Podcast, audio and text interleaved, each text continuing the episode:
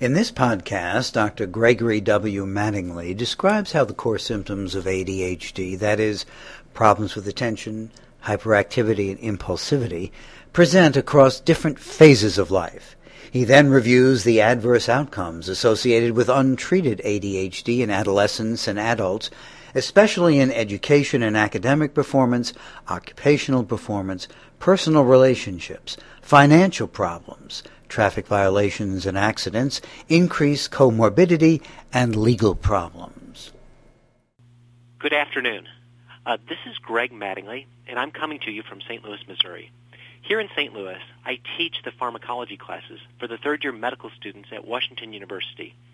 My clinical practice in one of the suburbs of St. Louis consists of taking care of both children and adults. Half kids, half adults.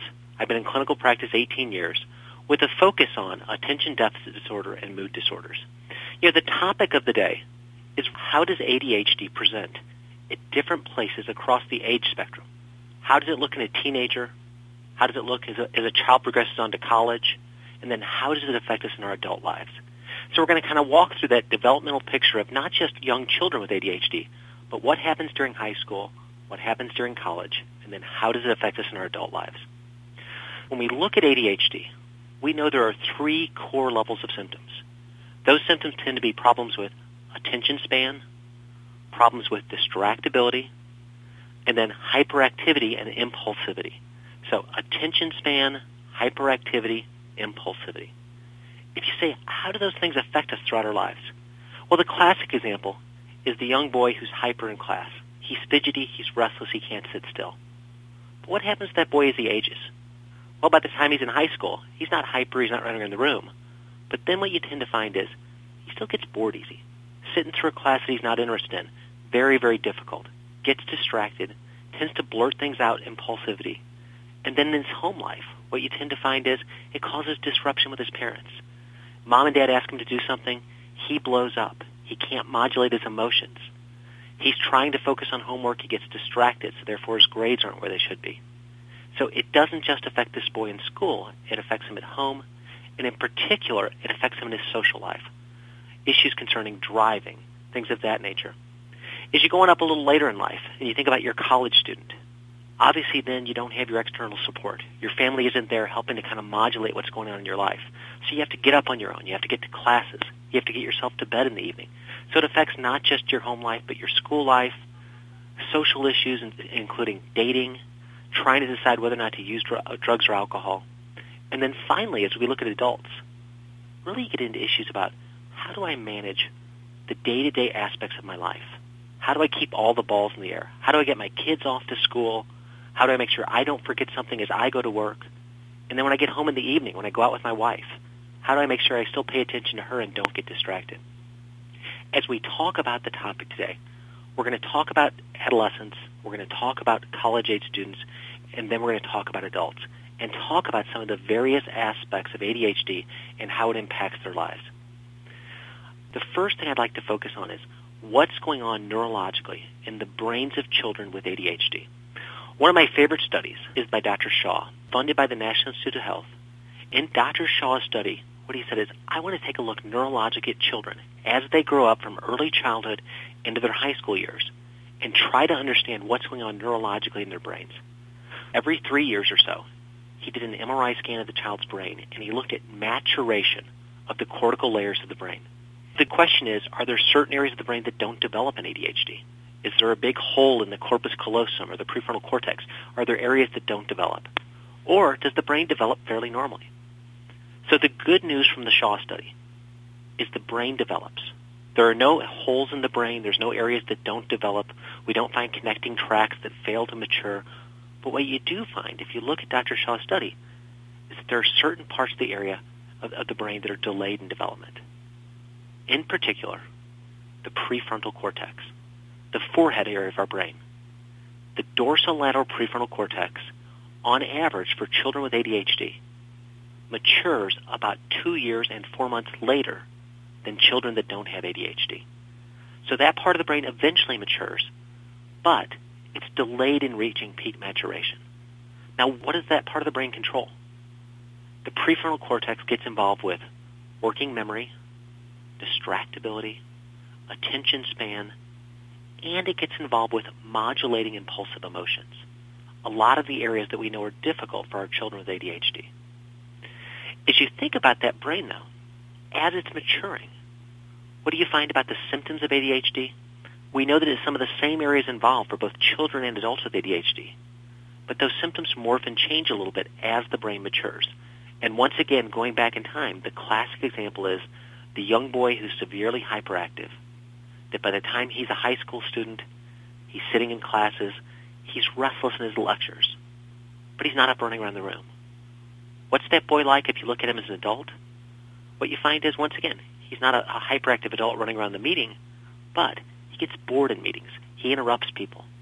One of my patients who's CEO of his own company, he says one of the hardest parts of ADHD is sitting through his board meetings because he gets bored, he starts interrupting people, and has a very hard time modulating his symptoms of ADHD in that type of spectrum.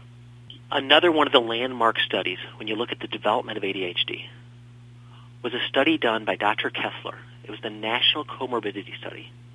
They said, let's take a look at how common ADHD is in adults and compare that to the rates in children, the rates in adolescents, and then some of the developmental studies by Dr. Barkley, where he's looked at young children, age 7 in Milwaukee, and followed them now up to age 30, and saying, how long does ADHD persist?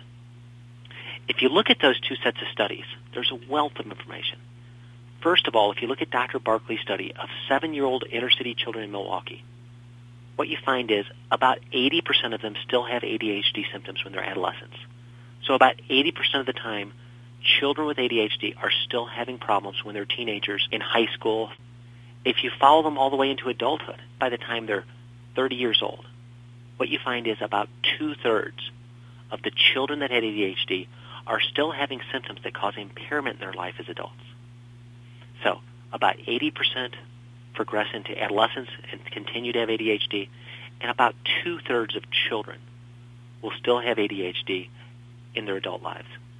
When I went through my medical training back about 20 years ago, I wasn't taught to think of ADHD this way. I was taught that ADHD was a disorder of boys, not girls, that you had to have hyperactivity, and that during your teenage years you grew out of it. So I didn't even think about it as a college disorder or an adult disorder. It's only really been the last five to ten years that I think we've really understood just how much this can impact adults and that two-thirds of children will still have symptoms in their adult lives. If you then look at Dr. Kessler's study, where they said, let's go out and screen for ADHD using very strict criteria across the country and just say, how common is it? How does it affect people's lives? And what other psychiatric conditions seem to go along with ADHD? What they found in the National Comorbidity Study is that 4.4% of adults in America are still having symptoms of ADHD and meet criteria for having ADHD. 4.4%. To put that in perspective, schizophrenia affects 1% of the population. Bipolar disorder affects about 2 to 2.5% of the population. Adult ADHD at 4.4% is more prevalent than both schizophrenia and bipolar added together. So it's much more prevalent than we used to realize, and it's something that we used to miss. Neurologically, we know something about what's going on in kids with ADHD, but how about adults? Eventually the prefrontal cortex seems to mature, but now let's take a look at the brain functionally. What's going on in the brain of an adult that causes them to have difficulties focusing, difficulties to staying on track? Dr. Bush and the neuroimaging group at Harvard have done some wonderful studies using functional MRIs where they stick adults in the scanner and they ask them to count the items on a screen. The, the name for this test is called the Stroop. The example would be I count the number three, but it's on the screen four times. So I count three, three, three, three. I'm having to disregard the fact that I'm counting the word three, but the answer is really four because it's on the screen four times. I then have a slide with a different number up there, and I have to count it, and it just goes on and on and on. It's monotonous, it's repetitive, and there's a built-in distraction. If you do that test for normal adults, it activates the anterior cingulate and then the prefrontal cortex.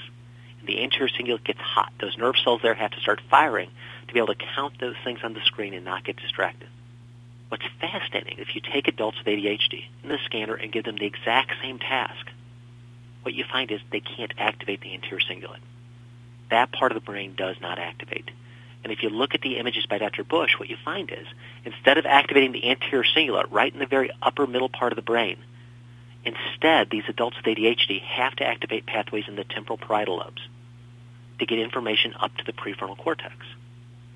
What do we know about those pathways in the temporal parietal lobe? They're not as efficient, and there's more background noise there. Auditory processing, visual processing. So if you think about our adults with ADHD, what happens is they can't activate the pathways neurologically that should help them to focus, to stay on track. Instead, they have to use pathways that are secondary pathways that aren't as efficient. And there's more background noise, there's more distraction in those pathways. The group at Harvard then said, okay, when we use stimulants, what are we doing neurologically in the brain? There was a wonderful study published by them at the Archives of General Psychiatry in 2008. And what you see is when we use stimulants, neurologically we're jump-starting the anterior cingulate that part of the brain that should have activated to begin with, neurologically stimulants jumpstart that part of the brain so that we can start conveying information through the preferential paths that work better to get it up to the prefrontal cortex. Let's think about the symptoms of ADHD in our adolescents and adults. If they can't activate those neural pathways to the prefrontal cortex, what happens is, you know, it's hard to stay organized. It's hard to stay focused. I have difficulty modulating impulsive emotions. So something makes me frustrated and I blow. It's not that I'm depressed. It's not that I'm having obsessive compulsive symptoms. Those are different parts of the brain. But these impulsive emotions is what a lot of our adults with ADHD tend to struggle with. In the adult spectrum, what we think of as kind of working memory, multi-step processes. So planning ahead, prioritizing things. Before medicines, they talked about the way they had to get through their emails is they had to open them all on their computer screen, and then they would go through them one by one as they were all open now on medicines. They're able to start with the first email, wrap it up, finish it, and then move on to the next one. They couldn't do that before. They had to visually just have all the emails open. They'd start one, they'd get distracted, they'd go to another one. Now they're able to do a multi-step process and work their way through it because the brain is neurologically working better. What are the symptoms of ADHD in adults? Dr. Millstein in 1997 published one of the first articles I remember reading about it. It was in the Journal of Attention Disorders. And what we see is that adults with ADHD, 93% of them have inattentive symptoms, so the vast majority.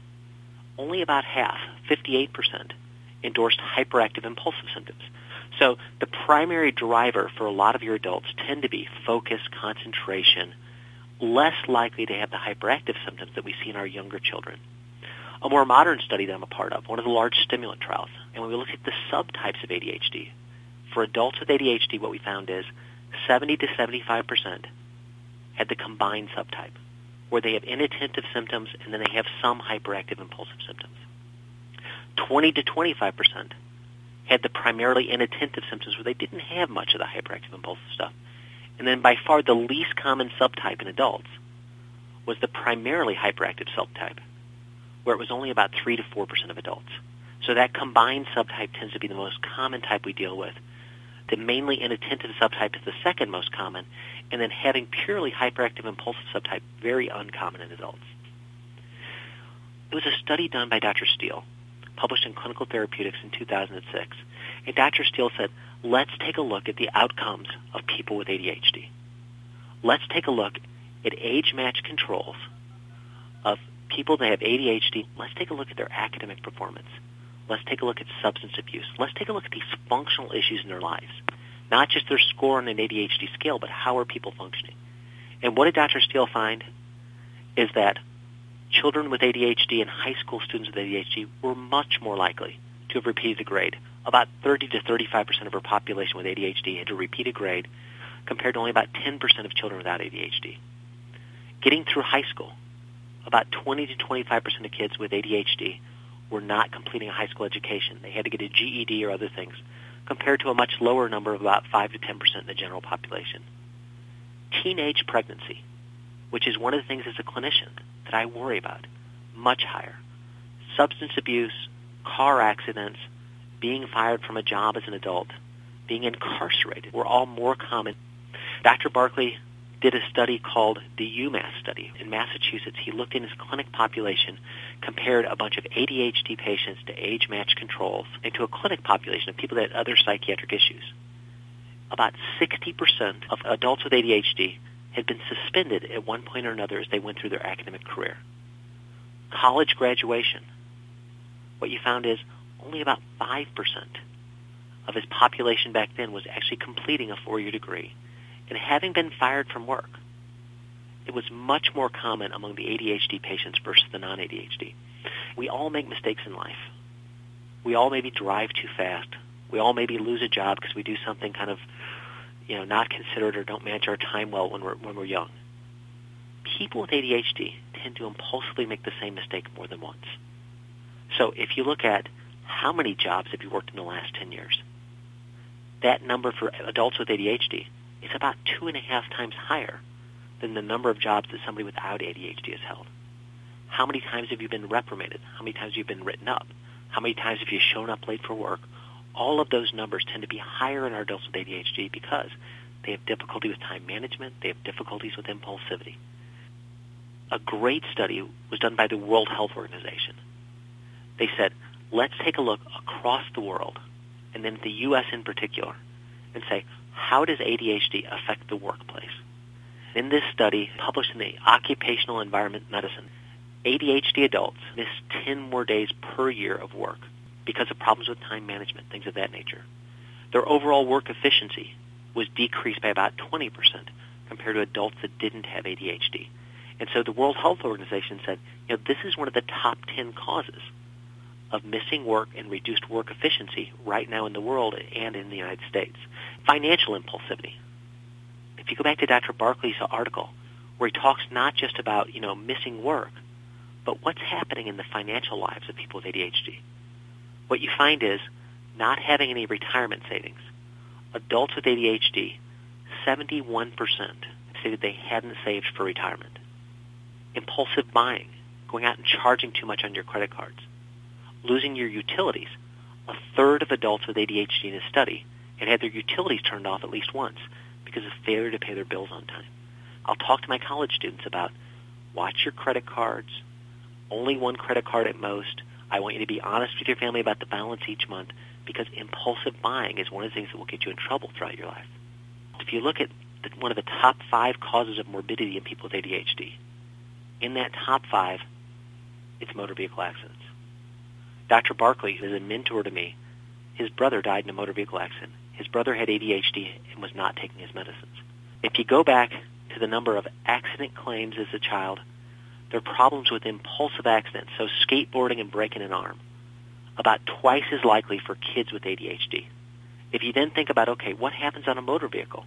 Driving a motorcycle, driving a car, what you tend to find is we all tend to have one wreck. But the chance of having had three or more wrecks in your life as an adult, only 9% of adults in America reported they'd had three or more wrecks. 26% of our ADHD adults have had three or more wrecks in their life once again, they tend to make the same impulsive mistakes more than once. So motor vehicle accidents, one of the top causes of morbidity and mortality among our ADHD patients. And it's one of the reasons when I come to clinical treatment, I try to be a fan of treatment seven days a week, as long as we can throughout the day to get as much coverage as possible for some of these issues that really impair our lives. The next issue that can really be an issue is sexual impulsivity.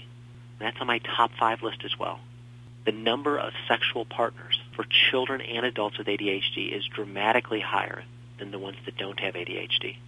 In Dr. Barkley's study, number of sexual partners for these adults with ADHD who are aged 27 to 30, the average adult with ADHD had had 14 sexual partners compared to only five adults without ADHD. They had three times the number of sexual partners. The number that had gone through divorces, much, much higher, two to three times higher the study, when he looked at these kids that he had seen at age 7 and he had just followed them up to age 21 at this point, sexual intercourse really wasn't that much different. Kids with ADHD back then had sexual intercourse one year earlier than kids without ADHD. But if you looked at the number of sexual partners by age 21, it was 19 for the ADHD kids. It was 7 for the non-ADHD. If you look at sexually transmitted diseases, three to four times more likely among the ADHD kids. Why? Because they were not only having sex, but they're having sex impulsively and not taking precautions. And then finally, teenage pregnancies. If you think about those issues that during your teenage years that can get you off track, And here's the five things I teach my teenagers and their families. It's driving and getting yourself or somebody else hurt. It's getting pregnant or getting somebody else pregnant when you're not prepared for the outcome. Getting involved with drugs or alcohol. And then finally, getting involved with the legal system. Those five issues, just one impulsive night, can get you in big, big trouble.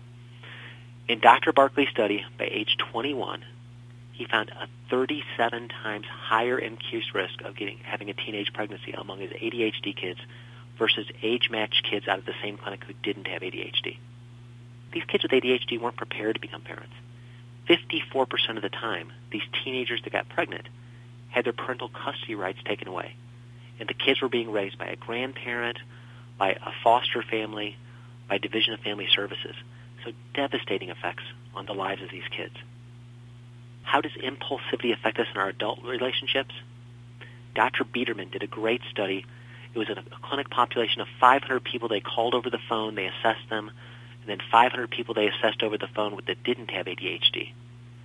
The adults with ADHD, having been divorced, was twice as high compared to those without ADHD. How do you feel about the quality of your relationships? Adults that didn't have ADHD, 70% of the time said, I feel good about my relationships. Less than half of the adults with ADHD stated the same thing. The majority of adults with ADHD said, I'm not happy with my relationships. I think I have difficulties in them. They're hard for me. Fitting in well with peers, very similar. How well do you do with making friends? Only 40% of the adults with ADHD said they fit in well with their peers, with their friends. And this really gets down to kind of the heart of what is it that makes us who we are. You know, it's one thing to have a few more jobs. It's another thing to have a few more fender benders. But if I have a hard time staying married, if I have a hard time getting along with my friends, and I feel like my relationships aren't rewarding, that gets to the heart of what's going on. if you look at these adults with ADHD, social impulsivity drives a lot of the long-term negative consequences. Burning through relationships. I meet people, I make friends easily, but then I blow through relationships. And what you find over time is a lot of those adults develop secondary problems with anxiety disorders and depression. And I think a lot of that is because of the failures of relationships and some of the financial problems they wind up getting. One of the next big topics is substance abuse. Children with ADHD have a much higher rate of starting smoking. They tend to start smoking earlier. Their chance of smoking is much higher. Going back to one of Dr. Biederman's studies, nicotine dependence was uh, almost three times higher in the kids with ADHD versus those that didn't when you measured them as young adults. Alcohol dependence was two and a half times higher for young adults with ADHD compared to young adults that didn't have ADHD. And drug dependency issues, about two times higher for the adult, young adults with ADHD versus those that didn't have ADHD. One of the concerns when I first went into practice is, okay, we know these kids with ADHD as they become teenagers, college students, and adults have a higher rate of substance abuse. But do stimulants make that worse? Dr. Biederman and his group at Harvard did a study that was published in Pediatrics back in 1999. It was kind of the seminal study that started us thinking differently about using stimulants for these kids.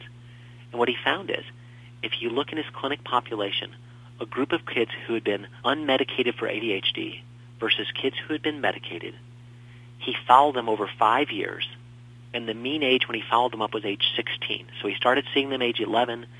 The group of kids who had not gone on stimulants their rate of substance abuse was about 32%. The group of kids that went on stimulants for treatment, their rate of substance abuse was about 10 to 12%, which was only a couple of percent higher than the controls that didn't have ADHD. And using medicines and getting these kids treated seems to make a difference, and overall it drops the rate of substance abuse by about two-thirds, from over 30% down to around 10%. If you look at Dr. Kessler's National Comorbidity Study, published American Journal of Psychiatry in 2006, and you say, what are the comorbidities of adult ADHD? How does it affect us emotionally? What you find is there are higher rates of depression, there are higher rates of anxiety. What's the single condition that has the highest comorbidity with ADHD? For adults, it's anxiety, and in particular, it's social anxiety. 29% of our adults with ADHD meet criteria for social anxiety. And I think once again, it's failed relationships. I tend to be socially impulsive, so over time, I start getting anxious about those situations. 19.6% of adults with ADHD meet criteria for intermittent explosive disorder. So what is that? It's the same thing that gets our kids in trouble that have oppositional defiant tendencies. In response to mom or dad saying, pick up your room, the kid blows up. In response to having to wait in a long line, the kid blows up. In adults with ADHD, 19.6% of them still have similar issues. Where if they, have if they have to wait in traffic, what happens? They get upset. They can't modulate it. Next thing you know, they're getting involved in road rage or shouting things out their windows they shouldn't. In response to social situations, they get mad about things they shouldn't. They blow up. If you look at Dr. Barkley's data about ADHD in adults, what does the science say? It's a book he published a couple of years ago. If you look at the areas of life that are impaired for adults with ADHD, what you find is 90% of adults with ADHD are having disruption in their home life. A very similar number, 89%, are having disruption in their work life. And about 77%, so three-fourths, will tell you that ADHD is disrupting my social life. ADHD is not just a school or work issue. It affects us at home with our families. It affects us in our day-to-day life with our friends. And it affects us at school. So school and work, social, home, and then emotional what are some of the areas that I deal with for high school students? The academic struggles that a lot of my kids with ADHD have, exacerbated by problems with disorganization. The third thing that a lot of our teenagers start to pick up is kind of a poor self-image. I'm the kid who's not doing well in school. I'm the kid who's maybe not as smart as my friends. I'm kind of the knucklehead in the class. So those are the three core issues I thought of as far as high school students. How does that affect them? Well, we know higher rates of smoking. Driving accidents we talked about being much higher getting involved with alcohol and drugs two to three times more likely. One of the ones I think we tend to forget about was impulsive sexual behavior and impulsive relationships. If you look at the rate of high school failure, not getting through high school, it's about three times higher for our kids with ADHD versus those that don't have ADHD. And then finally getting involved with the legal system, which is probably the worst of all of these outcomes. What about college students? All of a sudden these kids for the first time in their life don't have external structure around them. I don't have a mom, I don't have a dad who helps to tell me to get up in the morning and go to classes. So all of a sudden, I have to create that external structure for myself. And for a lot of our kids in college, that's hard. Time management issues. Waiting till the deadline to try to hand in a homework.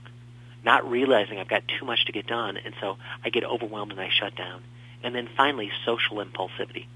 Out at a party, driving, sexually, controlling my temper, all of those areas of social impulsivity are the inner issues these kids struggle with. How does that affect their lives? A lot of my college students, they get their sleep cycles reversed. They start staying up all night, sleeping all day. That's a key issue that a lot of our college students have to deal with, and we as clinicians need to help them. Be consistent with your sleep cycles. Get yourself to bed on time. Have good sleep hygiene. Those things we know that help all of us, but especially our kids with ADHD. Missing classes. I think getting your sleep cycles messed up and then missing classes is where many of our kids get themselves in trouble. So I tell them, you got to get yourself in bed, and no matter how tired you are the next day, you got to get to class. If you start missing classes, what happens? These kids get academically overwhelmed, and then over time, the anxiety kicks up, and they shut down.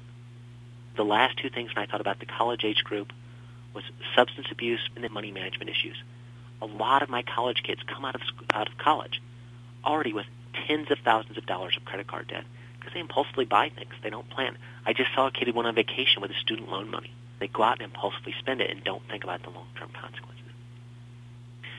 Finally, for adults, why do people with adult ADHD come in to see me? What are their problems? A lot of them it's cognitive issues. So I put down working memory as my first thing. Working memory, this ability to multitask, to think through the different steps of what I have to do to get something done, the ability to do one email and then think about the next one and prioritize those things. And that's a task that involves that prefrontal cortex. Time management, committing to too much and not getting it done. The third issue I thought about for adults was an impulsive lifestyle. Driving too fast, being a little bit reckless, enjoying things like gambling and things like that that can be impulsive, novelty seeking. My adults with ADHD, those are struggles. How does that affect their lives? Going back to Dr. Barkley and his brother, accidental injuries in driving, one of the big long-term negatives for adults with ADHD. Disrupted sleep cycles. If you look at adults with ADHD, two-thirds meet criteria for a sleep disorder. They have a hard time shutting off their mind. They lay in bed for a half hour to an hour. They tend to sleep about six and a half hours on average. And if you ask them, how was your sleep, they'll say, it wasn't very restorative. I still wish I had more. So disrupted sleep cycles is common for adults with ADHD. Psychiatric comorbidity, as we talked about earlier, and going back to Dr. Kessler's national comorbidity study, it's the rule rather than the exception. 87% of adults with ADHD have at least one psychiatric comorbidity, anxiety being the most common, then depression, substance abuse, and once again, 19.6% have problems with their temper to the point where they meet intermittent explosive disorder criteria. Unhealthy lifestyles. If you think about kids with ADHD, they tend to be skinny. They're thin. What do we look like as adults with ADHD? Adults with ADHD in general are overweight, and if you look at most of them when they come into an ADHD trial or come into a survey, they meet criteria for mild obesity. And if you look at them, they impulsively eat. They don't watch their diet. They don't go see their doctor as well as they should. They smoke too much. And their cholesterol in general by age 30 is higher than age-matched controls. Their weight is higher than age-matched controls. The last time they went and had a physical exam is dramatically decreased compared to age-matched controls that didn't have ADHD. So just an unhealthy lifestyle. Financial problems, money management issues, partially due to having difficulties maintaining consistent employment, but also just not managing your money well, is one of the struggles for our people with ADHD. Finally, I think the core issue that a lot of our adults with ADHD face is relationship problems. Marital issues, they make their spouse feel like they don't care about them because they get bored. They blow up with their kids. Their kids get angry and start feeling like dad doesn't love me. They have a hard time maintaining relationships. And I think that more than anything else can be devastating for some of my adults with ADHD. In summary, I think one of the hard things about ADHD for our college-age students and our adults is we miss it a lot. Kids are at home, they get picked up. By college age, they go off on their own, they stop getting treatment. And with adults with ADHD, what you find is only about 1 in 10 are currently being treated. About 90% are drifting around out there in their lives, having problems with their relationships, having problems at work, having problems as a parent, having problems with disorganization, and only 1 in 10 are getting treatment. Treatment makes a dramatic difference, and so I would urge you to learn to screen for this. When I get ADHD right, people come back a month later thinking I walk on water because you make a dramatic difference in people's lives.